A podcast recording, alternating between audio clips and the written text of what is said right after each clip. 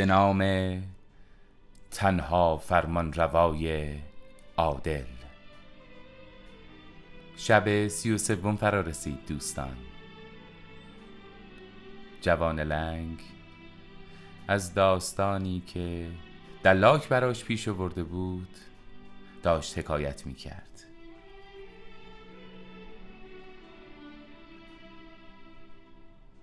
جوان بر سر دلاک فریاد کشید و او گفت سرور من مردم لقب سامت به من دادند تا شاهدی بر صفتی کم حرفیم باشد. برادر بزرگی دارم به نام بقبوق. برادر دومی به نام هدار. سومی به نام بقبق. چهارمی به نام کوزسوانی. پنجمی فشار.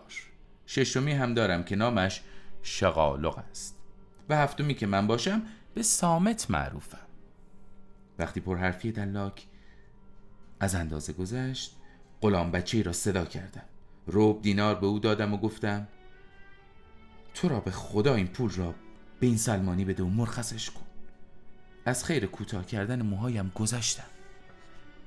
دلاک که سفارشم را به غلام بچه شنیده بود گفت این چه حرفی است که شما می‌زنید سرور من؟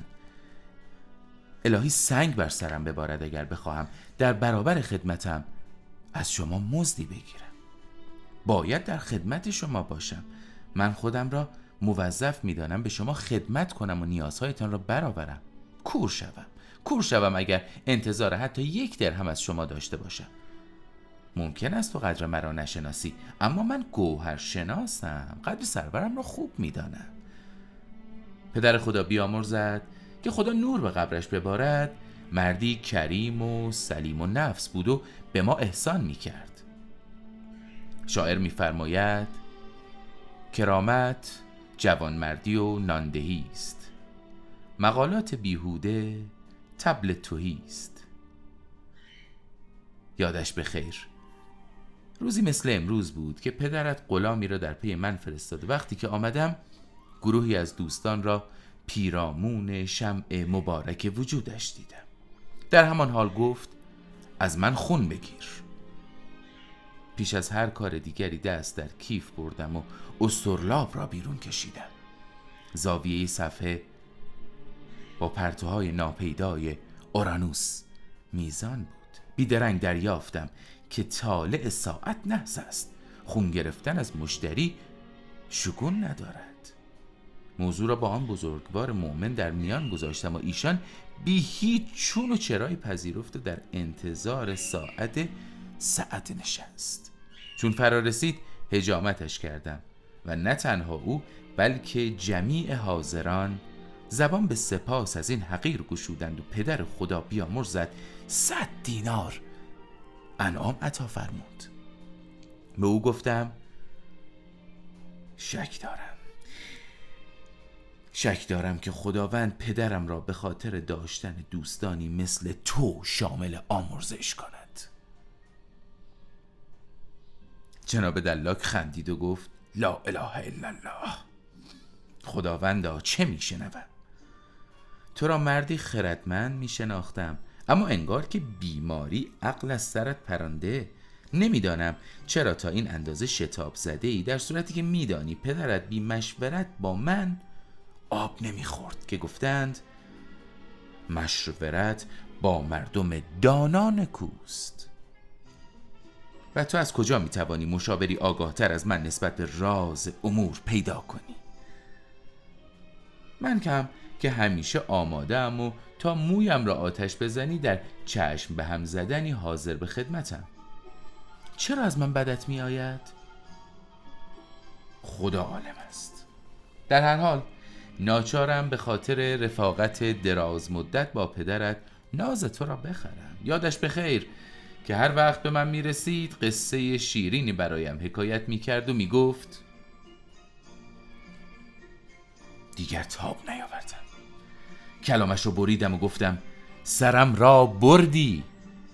به خدا دارم دیوانه می شوم تو را به جان عزیزت قسم بیا موهایم رو کوتاه کن و هرچه زودتر دست از سر کچلم بردار. کاسه صبرم لبریز شده بود بران شدم که برخیزم. حتی اگر سرم را از دست بدهم.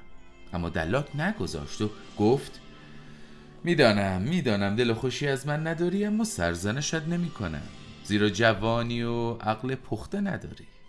انگار همین دیروز بود که تو را بر شانه هم میگذاشتم و به مکتبت میرساندم. به او گفتم پدر جان پدر جان تو را به حق خدا کارت را بکن و بگذار که من هم بروم و به بدبختیم برسم. از شدت خشم خون به شقیقه هایم دویده بود و یقم را جر دادم. دلاک وراج که حال و روزم را دید شانه قیچی را آرام و خون سرد از روی میز برداشت و به سرم نزدیک کرد. اما پیش از اینکه تاری از موهایم را کوتاه کند گفت عزیز من عزیز من مگر نشنیده ای که گفتند عجله کار شیطان است؟ شاعر میفرماید به چشم خیش دیدم در بیابان. که آهسته سبق برده از شتابان.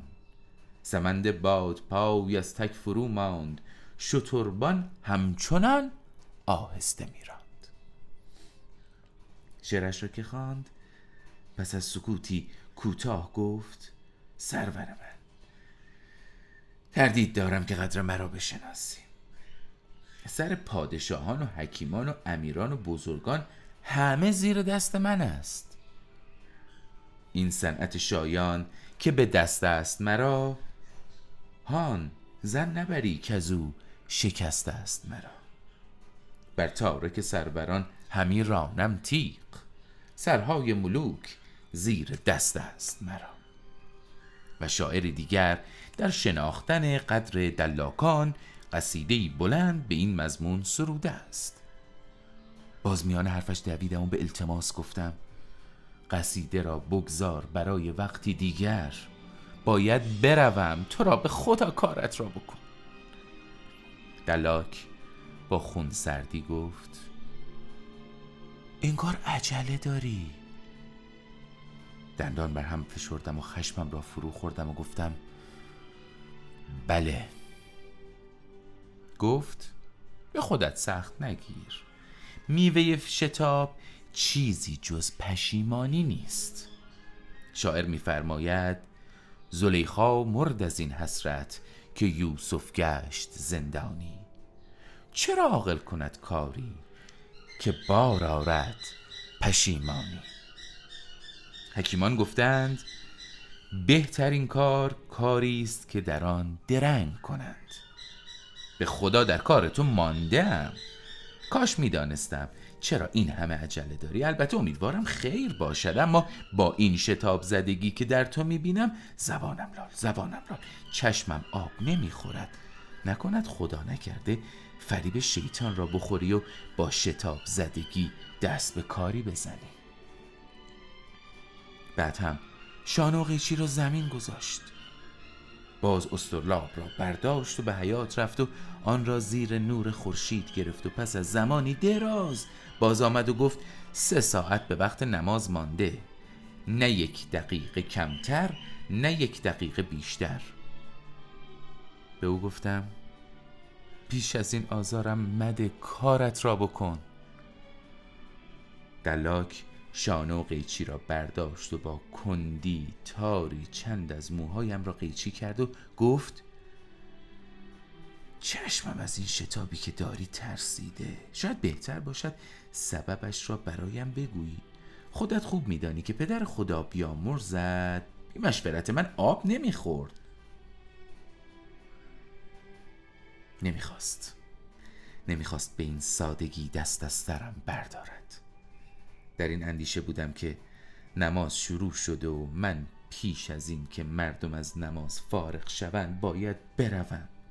اگر دیر بشود دیگر از کجا می توانم راهی به سوی محبوب پیدا کنم؟ بنابراین به او گفتم پدر من به کار مردم چه کار داری؟ دوستانم مهمانم کردند و حالا هم انتظارم را می‌کشند. همین که واژه مهمانی را از دهانم شنید گفت دیشب به دوستانم گفتم که نهار امروز را میهمان من باشند. حالا که صحبت از میهمانی به میان آمد یادم افتاد که چیزی برای خوردنشان آماده نکردم. حالا چه خاکی بر سرم کنم؟ به او گفتم خیالت آسوده باشد. کارت را بکن من امروز میهمانم. پس هرچه خوردنی و نوشیدنی در خانه دارم ارزانی تو باد. اما به شرطی که موی سرم را زودتر کوتاه کنی. گفت خدا خیرت بدهد. بگو چه داری که خیالم راحت بشود. گفتم پنج دیس برنج ده مرغ پخته و یک گوسفند بریان. گفت تا نبینم خیالم آسوده نمی شود نشانم بده. وقتی همه را حاضر کردم و زیر و رویشان کرد و گفت حالا فقط مانده شراب. شراب را که پیش رویش گذاشتم گفت شهادت می دهم که مرد سقاوتمندی هستی آری. اما میهمانی بدون بوی خوش دستش را گرفتم و بردم و گنجه ای را نشانش دادم که آکنده بود از صندل و مشک و عبیر و انبر و عود. بیش از پنجاه دینار میارزیدند. به او گفتم اینها همه از آن تو. وقت مثل دلم تنگ است دلاک. تو را قسم می‌دهم خلاصم کن. بگذار به کامم برسم. دلاک گفت تا همه را نبینم دست و دلم به کار نمی رود ناچار به غلام بچه گفتم که هرچه در گنجه هست همه را بیرون بریزد و دلاک وراج نشست و به زیر و رو کردن آنها مشغول شد و چندان به کندی که چیزی نمانده بود جان از قالب تویی کنم. پس از آن برخواست و قیچی و شانه به دست گرفت و چند تار مختصر دیگر از سرم قیچی کرد و گفت فرزندم نمی‌دانم. از تو باید تشکر کنم. یا از مرحوم دوست قدیمی هم که پدر نازنینت باشد. چون اگر تو نبودی برای سور و سات میهمانی امروز مثل خر در گل میماندم. آری آری. صد سال سیاه هم از پس برگزاریش بر نمی آمدم کاش تو هم می آمدی خوش می گذرد آدم های جالبی می آیند یکی کچل پولکی که آدم بسیار خوششانسی است. فضولی حمامی که اگر به جهنم ببرندش می‌گوید هیزماشتر است. سردار خوشخیال رو باید ببینی. سردار خوشخیال را. نمک مجلس ماست. مثل شعله میرخصد بدنش انگار که استخوان ندارد. خروس هم هست. که اگر نباشد رقص سردار خوشخیال به پشیزی نمیارزد. کاکلش را که ببینی و صدایش را که بشنوی تو هم خروس صدای خروس صدایش می‌کنی. تنهای بشین است که مثل ورور جادو حرف می‌زند و مرتب چرت و پرت به هم میبافد. بلا نسبت سربر خودم که شما باشید زیاد حرف می‌زند. چه بگویم؟ باید آنها را از نزدیک ببینی. هر کدام ساز خودشان را می‌زنند و مزه خودشان را دارند. اما اما شنیدن که ای بود مانند دیدن. اگر به جمع ما بیایی به تو خوش میگذرد. ما هم خوشحال می‌شویم. البته خود دانی. اگر بودن با آنها را نپسندیدی می‌توانی نزد دوستانت برگردی. دوستانی که با آنها قرار گذاشتی را می‌گویم اما از کجا میدانی یکی از آنها مثلا کسی را همراه خود نیاورده باشد؟ از آنها که دائم مثل مگس وز وز می کنند و آسمان ریسمان به هم می بافند آن وقت چه می کنی؟ گفتم خدا نکند خدا نکند که به این سرنوشت دوچار شوم دلاک گفت پس بهتر است به جمع ما به پیوندی که غرق در شادی خواهیم بود و همه پیرو آن پیر بزرگیم که میفرماید شادی به طلب که حاصل عمر دمی است. هر ذره خاک کیقبادی و جمی است. احوال جهان و اصل این عمر که هست خوابی و خیالی و فریبی و دمی است. دیگر چیزی نمانده بود به سرم بزند و قیچی را از دستش بگیرم و در شکمش فرو کنم. اما کوشیدم بر خود چیره گفتم کارت را بکن پدر من. بگذار من هم به زندگیم برسم. خودت هم که میهمان داری و لابد چشم براحت هستند. دلاک گفت هر شده باید با این آدم های شوخ و بیخیال آشنایت کنم. آدم های قربال شده ای که نه وراج بینشان هست و نه فضول. با یک بار دیدن مشتری دائم آنها می‌شوی.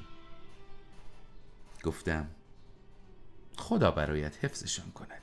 یک روز به خانم دعوتشان می‌کنم. به شرطی که اصلاح سرم را زودتر تمام کنی. او گفت حالا که نظرت این است شاید بهتر باشد آنچه را کریمانه به من بخشیده ای ببرم و به دوستانم برسانم که بیشتر از این انتظار نکشند و به خوردن و نوشیدن مشغول شوند. بعد هم برگردم و سر نازنین فرزند دوست قدیمیم را سر فرصت اصلاح کنم. آن وقت با هم برویم پیش دوستان تو. من با رفقای قدیمیم رو در باسی ندارم. اگر ترکشان کنم اندوهی به دل نازکشان راه نمی‌دهند در نهایت اگر خدای نکرده دیدم که خلاف معمول از نبودن من دلگیر می‌شوند لقمه ای با آنها می‌خوریم و پیاله ای در خندق بلا میریزیم و مثل قرقی برمیگردیم. هر جا که گفتی پا به پایت میآیم. خیالت راحت باشد. گفتم لا حول ولا قوت الا بالله العلی العظیم. عزیز من پدر من دوستانت منتظرند. برو با آنها خوش باش. بگذار من هم بروم و رفقای خودم را ببینم. دیر کردم نگرانم می‌شوند. دلاک سمشتر از همیشه گفت نمی‌گذارم تنها بروی. نمی‌گذارم.